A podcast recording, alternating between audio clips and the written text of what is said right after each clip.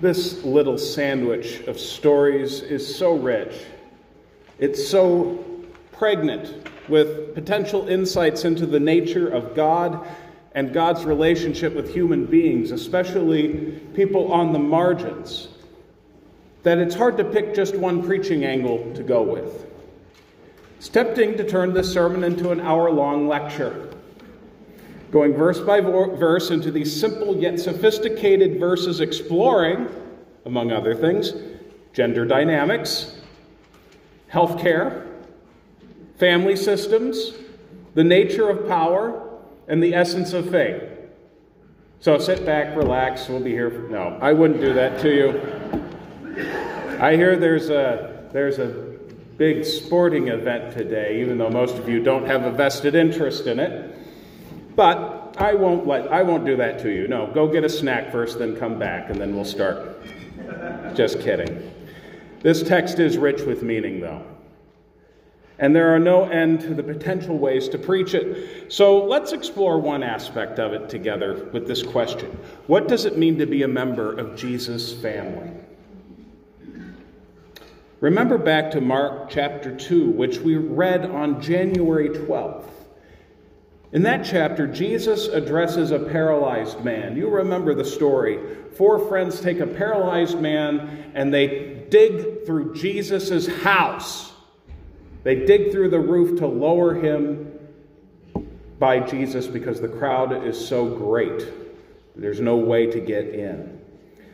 And then when Jesus sees the man, he says, Son, your sins are forgiven. He addresses him as son. He declares that his sins are forgiven. And then, in response to the doubts of the religious leaders, he says, Take up your mat and walk. Before the declaration of forgiveness, before the healing.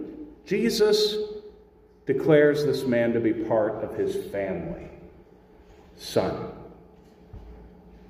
Skip ahead to chapter 3. Jesus' family comes to fetch him, and he believes him to, they believe him to be crazy. So the crowd tells Jesus that they're looking for him, and Jesus, with words which no doubt would have broken his mother's heart, tells the crowd, Here are my mother and my brothers. Whoever does the will of God is my brother and sister and mother.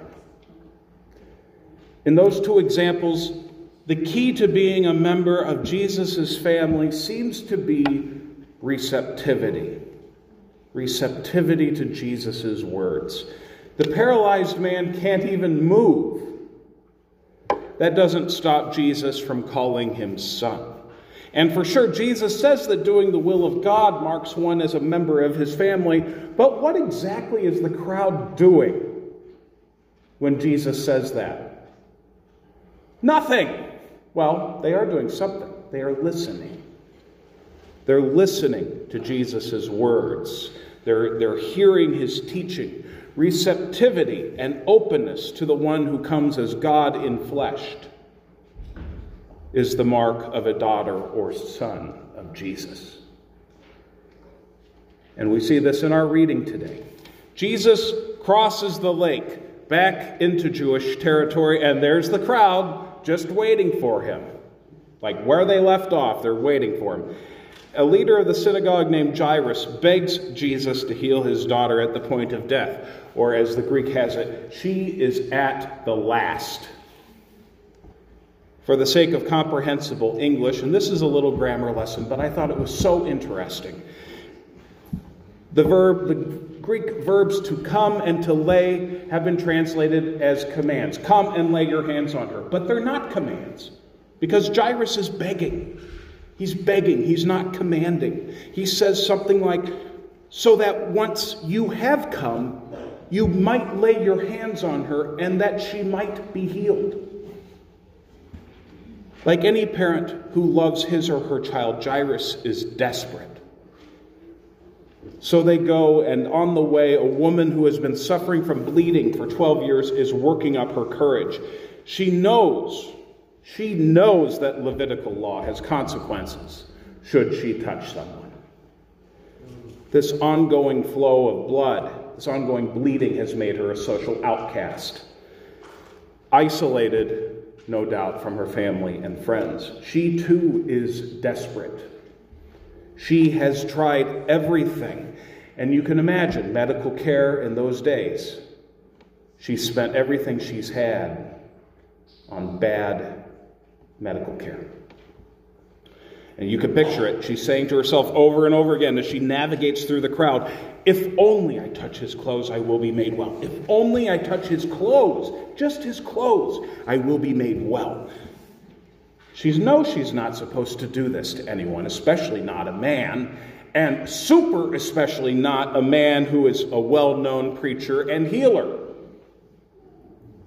But she is driven to transgress those boundaries of purity.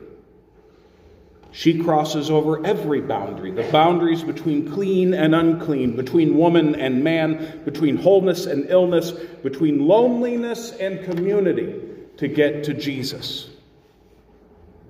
Now, Lutherans will say, and rightly so, that we don't come to Jesus, Jesus comes to us.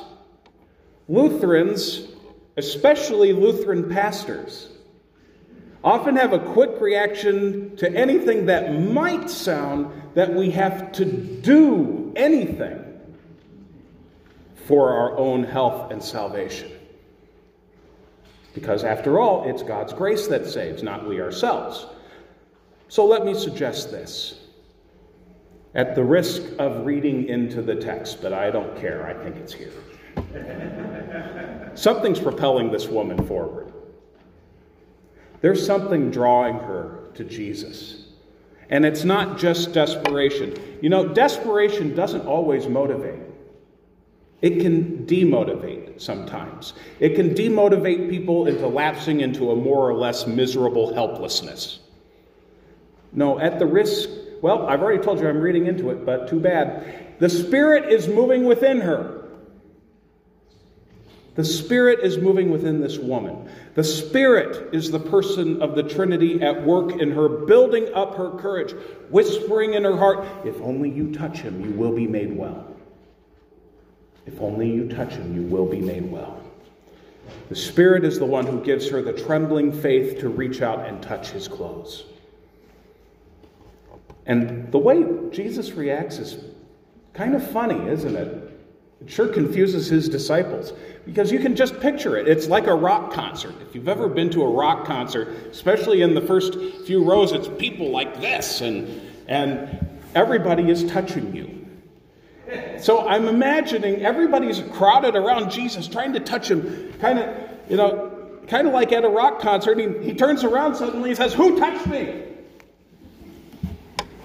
And of course, the disciples are confused. You see the crowd, how can you say who touched you? Everybody is touching you. But Jesus knows that someone has touched him with intent. So you can imagine the scene. The crowd, Jesus says, Who touched me? And the crowd backs off and, and he looks around to see who had done it. And she, this poor woman must have been terrified at this point. She admits everything. She says, I did it. She, she comes forward. And out of all the things Jesus could have done, he reacts with compassion. Daughter, he says, your faith has saved you. Not just healed you, your faith has saved you. The word for heal can also be translated as save. Go in peace and be healed from your suffering. Just like the paralyzed man in chapter 2, Jesus calls this suffering woman daughter. Paralyzed man in chapter 2 is son, this suffering woman is daughter. He makes her part of his family out of his grace alone, which heals, which has been activated by her spirit gifted faith. And this is far more than just physical healing. This is restoration to the community. This is reintegration with her whole family. This is union with Christ. This is salvation. And Jesus brings that same salvation, that same reintegration, that same wholeness to another family just a few verses later. He does something that goes beyond every healing and exorcism he has done. Jesus shows that he has power over death itself to restore a family. Jesus neutralizes death of its power over a 12 year old girl. Not even death can stop Jesus from his mission to preach the life giving gospel of the kingdom of God, both in words and in his works, which point to the kingdom's reality. So, what then? What do these stories mean for us, 2,000 plus years removed? The words that Jesus speaks both to the paralyzed man and the bleeding woman are the words that he speaks to us Son, your sins are forgiven. Daughter, your faith has saved you. The Holy Spirit drives us to Christ so that we too can be forgiven, so that we can be made well, so that we can come to the one who transcends all boundaries to come and make us his own. This is far more than physical healing in this fading realm. This is an ultimate healing. Experience now in spirit given faith and fully in the resurrection to come. This is ultimate reintegration into community where sin and sickness have disintegrated it. This is a warm welcome into Jesus' family. And it is at this table that Jesus puts flesh on that welcome. He gives himself fully to us so that we can experience the salvation, healing, and forgiveness that he alone can grant. The whole Christ is here for you, for the forgiveness of sins. And that forgiveness isn't just letting us off the hook.